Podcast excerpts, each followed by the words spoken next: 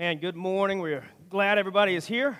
Um, man, it's crazy. Like I'm, not a I'm not a numbers guy. Um, hey, Andrew, pull me down just a bit. I'm on number 11. Pull that slider down. It's just there we go. I'm not really a numbers guy. Like we, we as a church, like I, I, don't know. I think, I think there's some baggage that I still fight about. You know, just to be honest about what church should look like, what it is. That it's, you know, it's, it's not a structure, it's not a building, it's not a steeple, and it's not about like how many we gather, but it's about why we gather. And so I don't count a lot. You know, because it's just I don't know. I just kind of rebel against that. But one number that does like make me super happy is like we had community groups for our second week this past week, and we had 66 people in community groups which that's a big number because right now there's a lot of people out of town today. So that's probably more people in community groups this past week than we, about the, more than we have here today. And so that, man, that's a big deal. You know, especially considering that's like our entryway into discipleship and how we replicate Jesus and one another. And so, man, that's, that's awesome. So if you guys were able to make it to community groups this week, that's great. If you didn't get to make it, you, know, you still have time. We're going to keep going until we're told that we can't. And, you know, hopefully that won't happen again. But either way, we're going to keep going. So if you need a community group, hop on originsgreenville.org you know, find the About Us thing, community groups, find one, maybe shoot the people a message, say, hey, can I come? They'll say, sure, you can. And uh, we would love to see you there. Uh, we are back in Mark. This is week four, and we're finally going to make it to chapter two. Um, and that's okay. Like I said, we're going to slow roll through this, and we're going to take as long as we need. Um, man, I'll be honest, a lot of pastors love to plot out and they say, we're going to spend 16 weeks in this particular place. If you ask me how many weeks it's going to take right now, I'll tell you, I have no idea. Um, it could be uh, until we find a new space, and so that's, that's okay. And if you missed it last week, we did find out that we are losing the old cigar warehouse.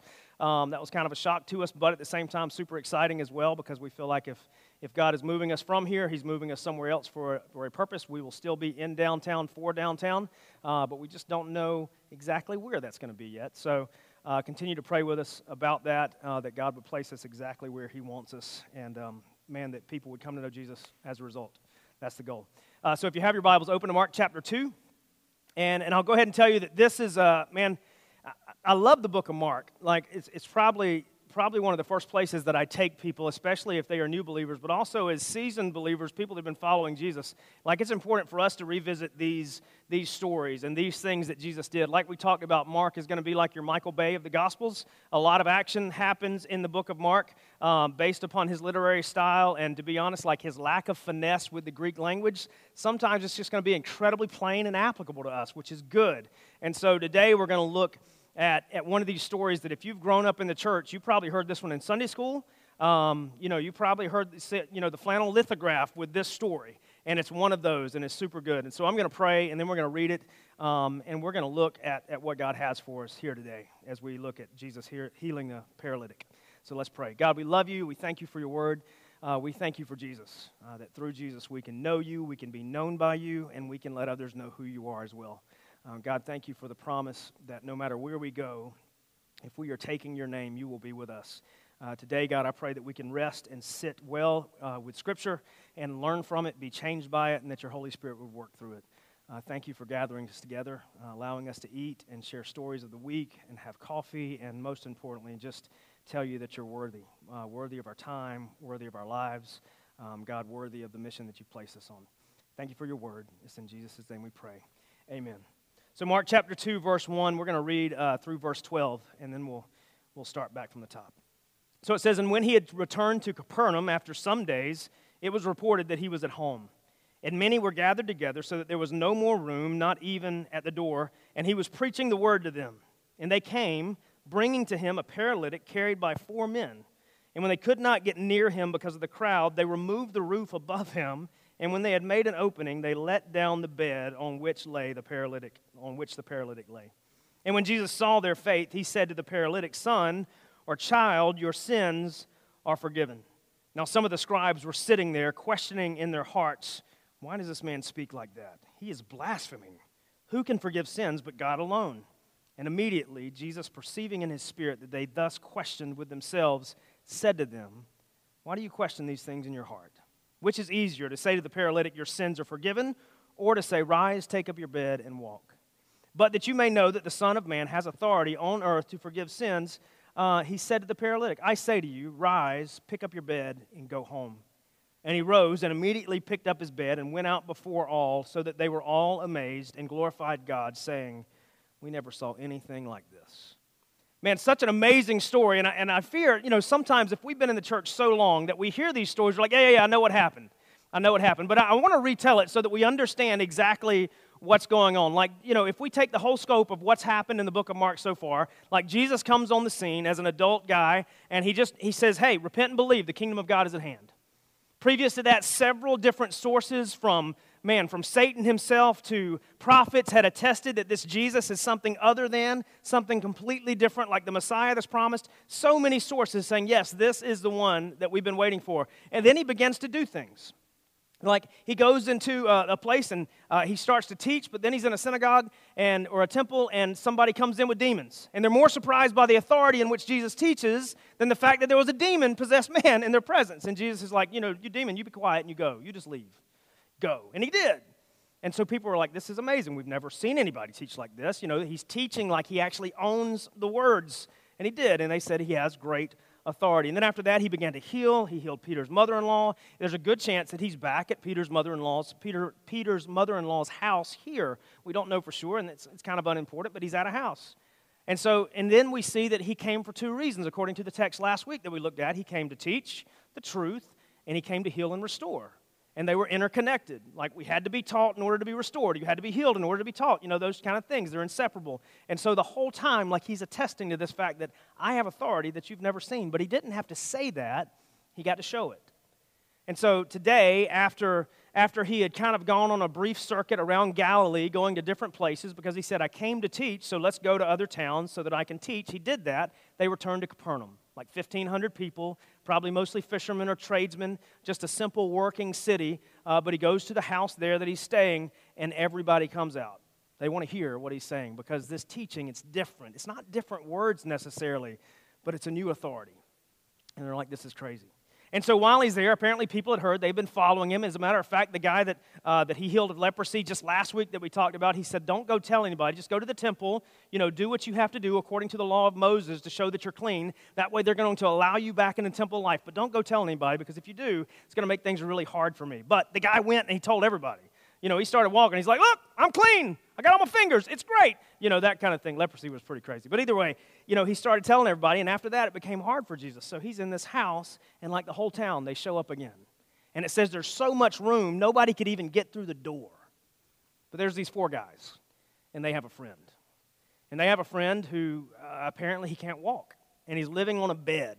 And they want to get this man to Jesus. And so they go to the house, and the house is so crowded they can't possibly get a cot through there. Like, imagine like a camp cot, which is terribly uncomfortable. It's great when you're a kid, but then when you're an adult, you're like, man, these things are torture. But either way, like, that's probably something similar to what he's laying on, and they couldn't get to Jesus. And so what do they do? They, they climb up on the roof, and they tear a hole through the roof. Like, I know, we just read past it, and we're like, you know, no big deal. But I'm telling you, if I'm sitting in my living room, and I don't care who's there at my dinner table. If someone's tearing a hole through my roof, I'm going to be like, what in the world is going on? These squirrels have got to go. You know, whatever it may be. But these weren't squirrels, these were people. You know, according to this also appears in Matthew and in Luke uh, with, with similar details, but not quite as many words. But one of them it says that they ripped through the roof. Now, these roofs would have been a little bit different than I. You know, Neil's a roofer, and he probably does, builds roofs different than they did back then. There would have been a stairwell that would go up to the roof to repair it because they'd frequently need to be repaired. They didn't have, you know, the standard roofing material that we have. But so they walked up the side of this building with a dude on a cot, and they ripped open the roof and lowered him down to Jesus. Now, this is where like this in the story is where I kind of go back to the tradition of the way that we were taught this passage. And over the past several weeks, when I've been looking over this, I'm like, you know, I'll, I'll, be honest, like some of the ways in which I learned this passage don't add up to me. And I'm not saying that I know something that other people don't, but I'm just, I'm just thinking through because here's what happened. It said that they, in verse 4, it says, And when they could not get near him because of the crowd, they removed the roof above him, tore through it, and when they had made an opening, they let down the bed on which the paralytic lay. And when Jesus saw their faith, he said to the paralytic, Son, your sins are forgiven. Now, that might not stick out to you because generally, when we retell the story, we talk about there's a paralytic, they get to Jesus, they go to great lengths to get to Jesus. Jesus saw their faith and he said, Get up and walk. But there's a lot that happened between get up and walk and, and this place right here. Like the first words that come out of Jesus' mouth, he says, Son, your sins are forgiven. Now, that might not stick out odd to you, but the way that this story has been passed down, and we've talked about it so much, we generally go to the fact that a paralytic was able to get up and walk, and we forget that a sinner was forgiven. So there, just a little turmoil in me over this story. Like, I love this story, but too, even when I think about it, I think about the paralytic is able to walk. He's like, hey, get up, walk, go home. And he does. But before that, there was something else. Here's the thing like, if we look at Scripture and we look at the rest of, of what Jesus says and what he does, um, and this may not even really affect the application of this story, but to me, I think we need to hear it and I think we need to think about it. I don't think this man went there so that he could walk. I think this man went there because he had a bigger problem he couldn't fix, and it was sin. I think he went there because of that. And I think that he believed so wholeheartedly, and his friends believed so wholeheartedly, they went to the only person that could fix his biggest problem. But through our American lens, we see his biggest problem is the fact that he couldn't walk. But he actually saw, as it relates to the fact that Jesus had been coming and teaching with an authority that they had never seen, that he was able to recognize in himself through the leading of God that he had a problem bigger than his broken legs. And it was the fact that he was covered in sin and he couldn't fix it. But Jesus, when he looked at the four plus this one, he looked at them and he was like, Your faith is amazing. You believe that I can do this, so I will. Your sins are forgiven. And that might not speak to you, but it does to me. Because I, man, I think it's incredibly easy for us to follow Jesus for the worldly benefits. And what we've done is we've taken everything that Jesus has promised the gospel, the spirit, the hope, and we, have turned it into a religious system. And we're like, man, if I do this, I do this, I do this, I get this. And while there are blessings that Jesus promises, man, the first and foremost is this that, that I have a problem that I cannot fix, and it has kept me from God, and it's called sin. And Jesus and only Jesus is the solution. And I think these four guys and this guy, they knew it, and they believed it so wholeheartedly that they were willing to go to incredible lengths just to get this guy who could not walk on his own in front of Jesus. So he looks at them and he says, Your, your faith. When he saw their faith, their collective, he said to the paralytic son, Your sins are forgiven. Now, obviously, the people that were around him, because there was this was a mixed crowd, right? Uh, this was a crowd of people that genuinely wanted to hear Jesus. They were like, wow, you're teaching with some crazy authority right now. Never heard anybody teach like this. I want to hear what you're going to say next and how you're going to say it because I think that probably my eternity hinges on it for some reason. I don't know, but I think it does. But then there's other people standing around the edges of the room, probably stroking their voluptuous beards because that's what scribes and Pharisees did. If you don't believe me, just take my word for it. But either way, and so they're standing there and they hear a guy say something that only God should be able to say talking about sins, talking about a heart issue, talking about fixing those with words. Remember, we talked about the authority that Jesus possessed. It wasn't just speaking about new things, but it was speaking like he owned it. And when he spoke, it became truth because it came from truth and it came out of his mouth. And so when he said, Son, your sins are forgiven, they're like, Oh, hold up. Hold up. Only God says stuff like that. And they get upset. It's a pattern that we'll see repeated over and over in Scripture. The religious who had created this system, who lived by the system, who showed the system, who revealed the system in their action, and wanted everybody to see the system, they're sitting there and they're like, man, this is not right. Not right. But they said it inside. Like, this is one of the ironic parts of Scripture that I love so much because, um, man, somebody last night at the wedding I was at told me that I was, looked like Stone Cold Steve Austin, which is really weird. Um, that's really odd. But like the smackdown's about to come from Jesus, and that's the only reason I say that. Uh, like they said something inwardly, not audibly, but Jesus answers them. Right? Because at this point, they're like, he's blaspheming, okay? He, he's pretending to be someone he's not. He's actually insulting God by using words that only he should be able to use, and they're thinking it inwardly, yet this person who they don't even think should utter these words answers an inner thought, which is amazing and that they question within themselves. And, and so Jesus, like he perceived in his spirit, verse 8, it says, immediately Jesus, perceiving in his spirit that they thus question within themselves, he said to them, Why do you question these things in your heart? And at that point, I would love to have watched, like I would love to have watched. I bet they stopped stroking their beards, like their hands probably paused. And they're like, Oh, what, what just happened? And they're kind of looking at each other, not turning their bodies. You know, when you're really, really, you know, paranoid, you don't turn your whole body to look at somebody you're with. You just kind of turn your head like that. That's what they did. And they turned their. They're like, oh, what, what just happened? Jesus answering an inner thought, he said, Why do you question these things in your heart? He said, Which is easier? To say to the paralytic, Your sins are forgiven, or to say, Rise, take up your bed, and walk? And we'll pause there. The reason that I think that this man went to Jesus to be forgiven and not to walk necessarily is because we see also this prescription that's laid out through the rest of the gospel. And Jesus had already said it, by the way. Like Jesus had already said it. Like his first words when he came to begin this ministry, he said, Look, repent and believe, for the kingdom of God is at hand. He said, "Repent and believe, for the kingdom of God is at hand." And then other scripture attests to this, like Acts three nineteen. Uh, we see uh, Peter and John like addressing some incredibly religious people and hearkening back to the prophets of old. And he was like, "Don't you understand? In order to be made right with God and have forgiveness, you have to actually confess and repent of your sins. Like you have to notice that you're sinful."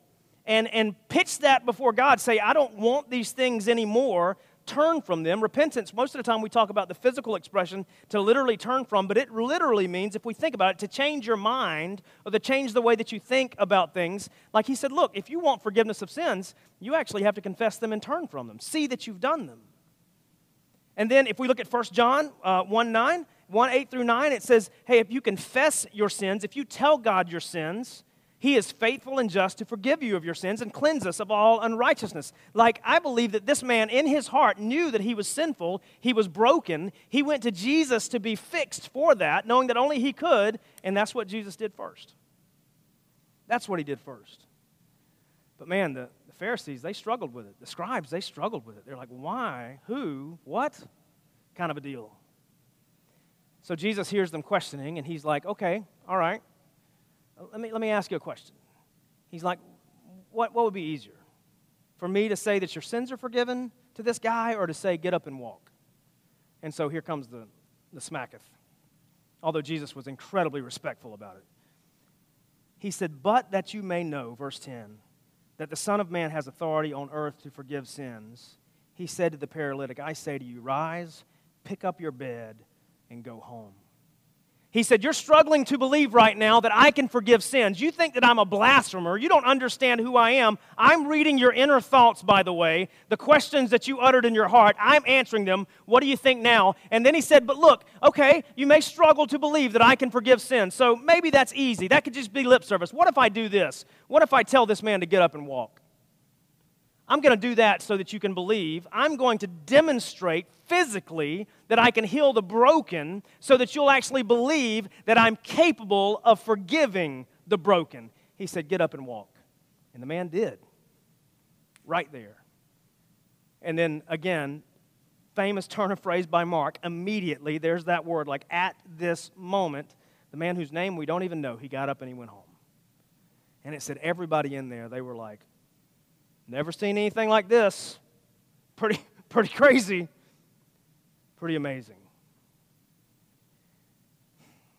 A couple things in here. I, I, love, I love this story. Like, I, I would have loved to have been like a fly on the wall to see pieces of the roof falling down and then all of a sudden a bed coming down. Like, that would have been great. My fear is, my fear is I would have been one of the Pharisees. Like, let me just be honest. My fear is I would have been one of those guys. Because I'm, I'm incredibly attracted to the law. I'm incredibly attracted to earning my way to God's heart. Jesus said that's not it.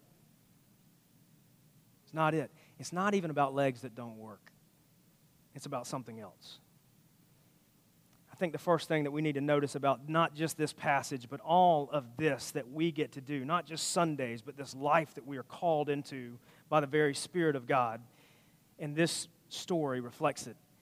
I think we need to understand that Jesus is the centerpiece. Jesus is the centerpiece. Like, we can make it about the do's and the do nots. We can make it about the cup and the bread. We can make it about the songs. We can make it about the place. We can make it about the time, the date, all of those things. But it's none of those things. Jesus is the centerpiece. Because, like, if we look at this story, like, even just in the context of this story, if it wasn't for Jesus, there would have been nothing being taught. There would have been no crowd. There would have been no paralytic. There would have been no grumbling. There would have been no amazing teaching moment, there would have been no sins forgiven. And there would have been no awe to fall over the entire crowd. Yeah, we go to the miracle, but the miracle wouldn't be possible without Jesus. Like, Jesus is the centerpiece. Like for us, we, I mean, man, the bread and the juice wouldn't matter. The songs, they, they wouldn't matter. Like, the religiosity that we find ourselves in, it wouldn't matter. The rules and the regulations, they wouldn't matter. The practices, they wouldn't matter because at the end of the day, they would fall just in Barnes and Noble, right in that self help section. And guess what? Nobody's self would really be being helped because Jesus is the centerpiece. Without Jesus, we, we can't be granted forgiveness. We can't be granted reconciliation. We can't be granted the newness that we see in Second Corinthians. We can't be granted access to God. We can't be granted purpose. We can't be granted equipping. We can't be granted an eternity with God. Jesus is the centerpiece. He has to be. And the day that we veer our attention elsewhere, we've, we've stopped pursuing Jesus, and then we've created something else for ourselves that we think is going to get us there. And we're always going to come up woefully short woefully short. Who is this man who can forgive sins? Well, it's Jesus. And he's the only one who can. Even as people who have been following Jesus, probably, like, yes, for someone who doesn't yet know Jesus, this is incredibly necessary for you to hear and for God to allow you to understand that Jesus is it. But for those of us who have been following Jesus for years and years and years, we have to repeat it to ourselves every day. Because I think if Satan would love to do anything with us more than anything else, is just to draw our attention away from the fact that Jesus is it.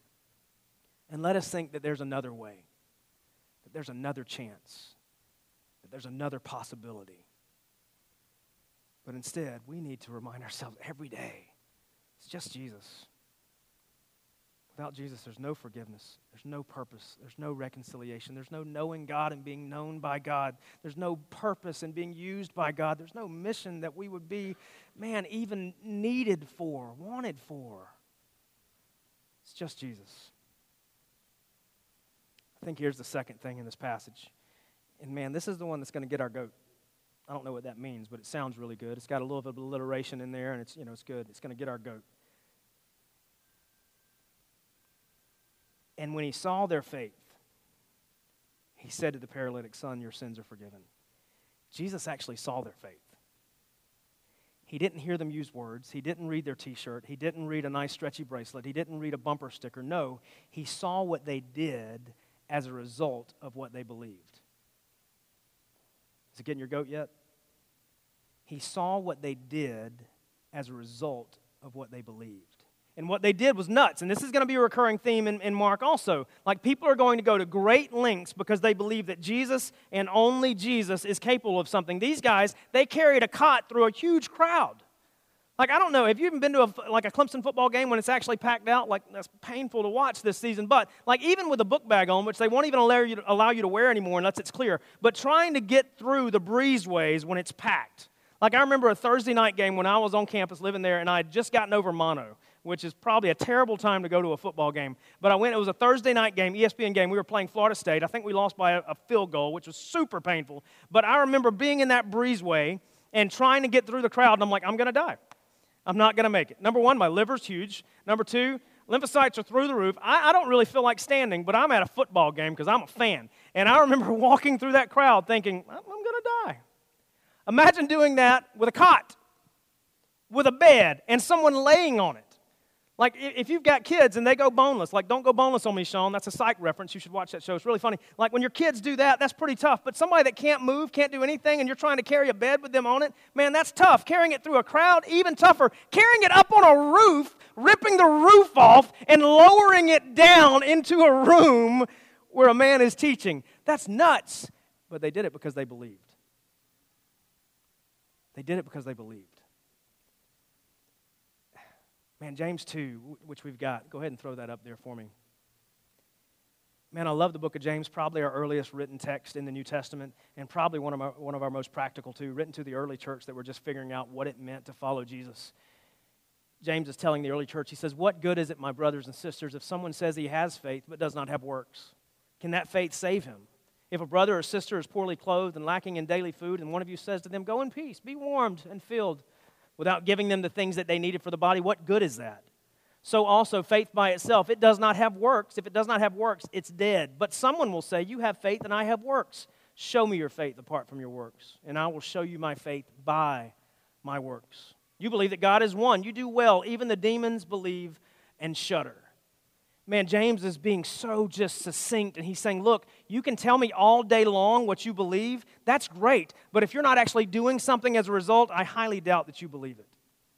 There's the goat. And it just got us. He's saying, if you really believe what you say that you will believe, the actions of your life will reveal it before you even get to speak it. Now, we do have to speak it. Don't get me wrong. The gospel is linguistic, it's made up of words. We must share it. But Jesus looked at these men and they didn't say a word. But he knew they believed because of what they did. Man, the second thing we got to see is that faith does stuff. I know that's simple and, and, and I use the word stuff, but it's true. Like faith does stuff. Like in these guys' case, it was their faith, and it was to, they believed so wholeheartedly that Jesus was the solution. They were willing to do whatever it took to get their friend there. Man, for us, like in the context of our life? What does it look like for my faith to dictate the steps that I take? The role that I play at work, the role that I play in my home, the role that I play in my friends' lives, the, the role that I play, period. Like, does my faith change the way that I live my life? According to James, he's saying if it does not, you might not have it. And this is not a word to make us doubt our salvation, and that's not what James' intention was either. But he was there to remind them that if we truly believe what we say we believe, then our life should match our words. As a matter of fact, the actions of our life should precede our words. You hear me? I need to hear me. The life, the actions of our life should precede our words. These guys walked into a room. As a matter of fact, they repelled into a room, and Jesus saw their faith without a single word. Does my life do that? Does our lives, do our lives, do they do that? Here's the, here's the third one. Man, I, I love this. Like these four dudes, these four guys, they believed so wholeheartedly that it affected someone else. Again, we've made my faith in Jesus, your faith in Jesus, our faith in Jesus so personal that we think it's just about our little box of belief in our little life amongst our four walls, our doors, our picket fences, our stuff. But as a matter of fact, if we have the type of faith that these guys are displaying, that Jesus looked at and recognized it without a single word, it should be affecting those around us too. It should have an impact on those around us. It should have an impact on those people we love, those people we serve, those people that maybe, maybe even those people, hopefully, that you wrote down on these cards. Those three names that we talk, we're talking about a lot, and you're like, man, you keep talking about it. I'm going to keep talking about it. These three people that we wrote down on these cards, they need Jesus. And we want to pray for them repeatedly, often, all the time until they come to know Jesus. My faith should affect them. Your faith should affect them. It's not that your faith is going to save them, God's going to save them. But you look at these four guys, they were willing to do anything they could to get their friend to Jesus. And I know it sounds very Sunday school, it sounds very trite, but is my faith taking people to Jesus? Is it? Because if it's not, maybe I don't have it.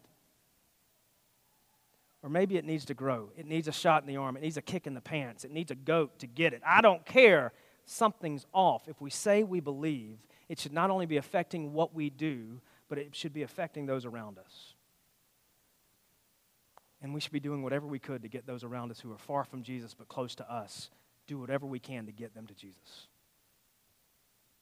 Maybe it is climbing up on a roof, lowering them down, tearing a roof off. Probably not.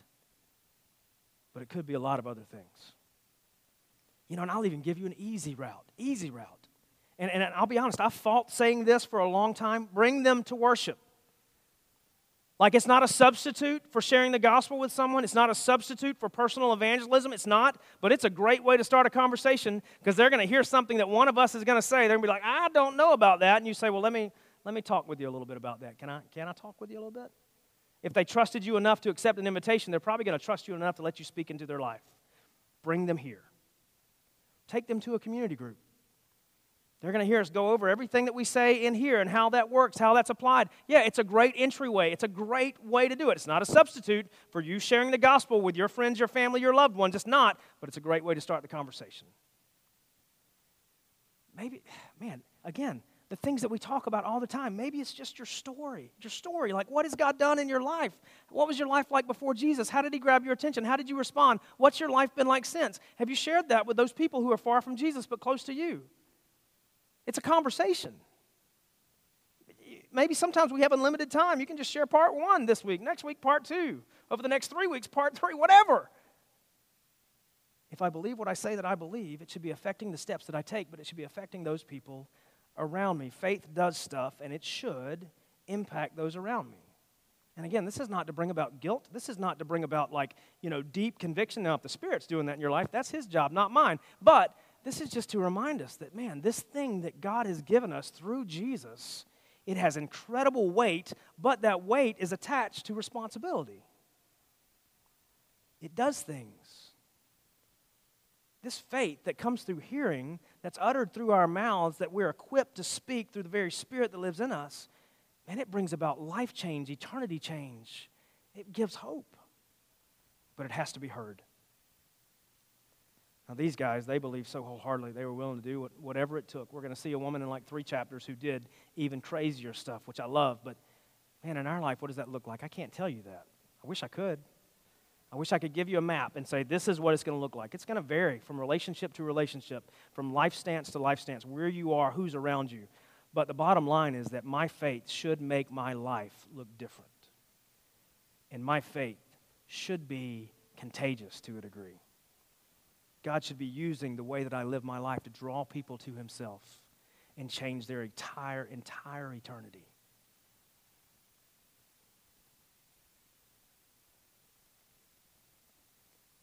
like the people around us, man, and the people around us, they may not be paralyzed and trapped on a bed. But according to Ephesians, if they do not know the Lord Jesus as their Savior, they're completely dead. Dead in their trespasses, just like we once were if you follow Jesus now. You were dead too. And the power of life and death rests in the gospel, but it must be heard. What are the opportunities? What are the lengths? What must we do to actually do what we say we believe? What does that look like?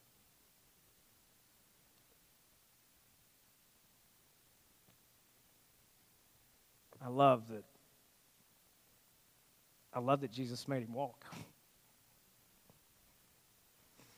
Didn't have to.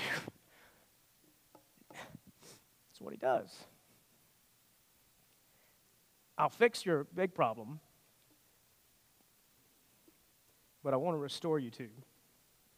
Now, yeah, he did it so people could see.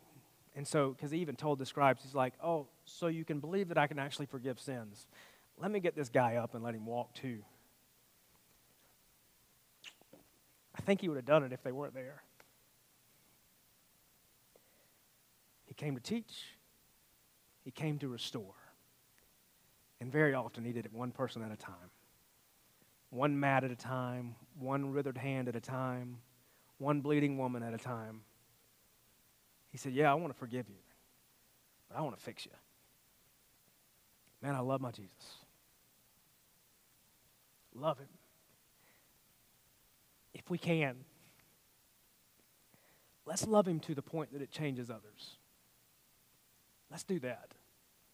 Let's love Jesus enough to where it is evident, obvious, desirable, and odd all at the same time. Let's do that. And let's see what happens. God, we love you.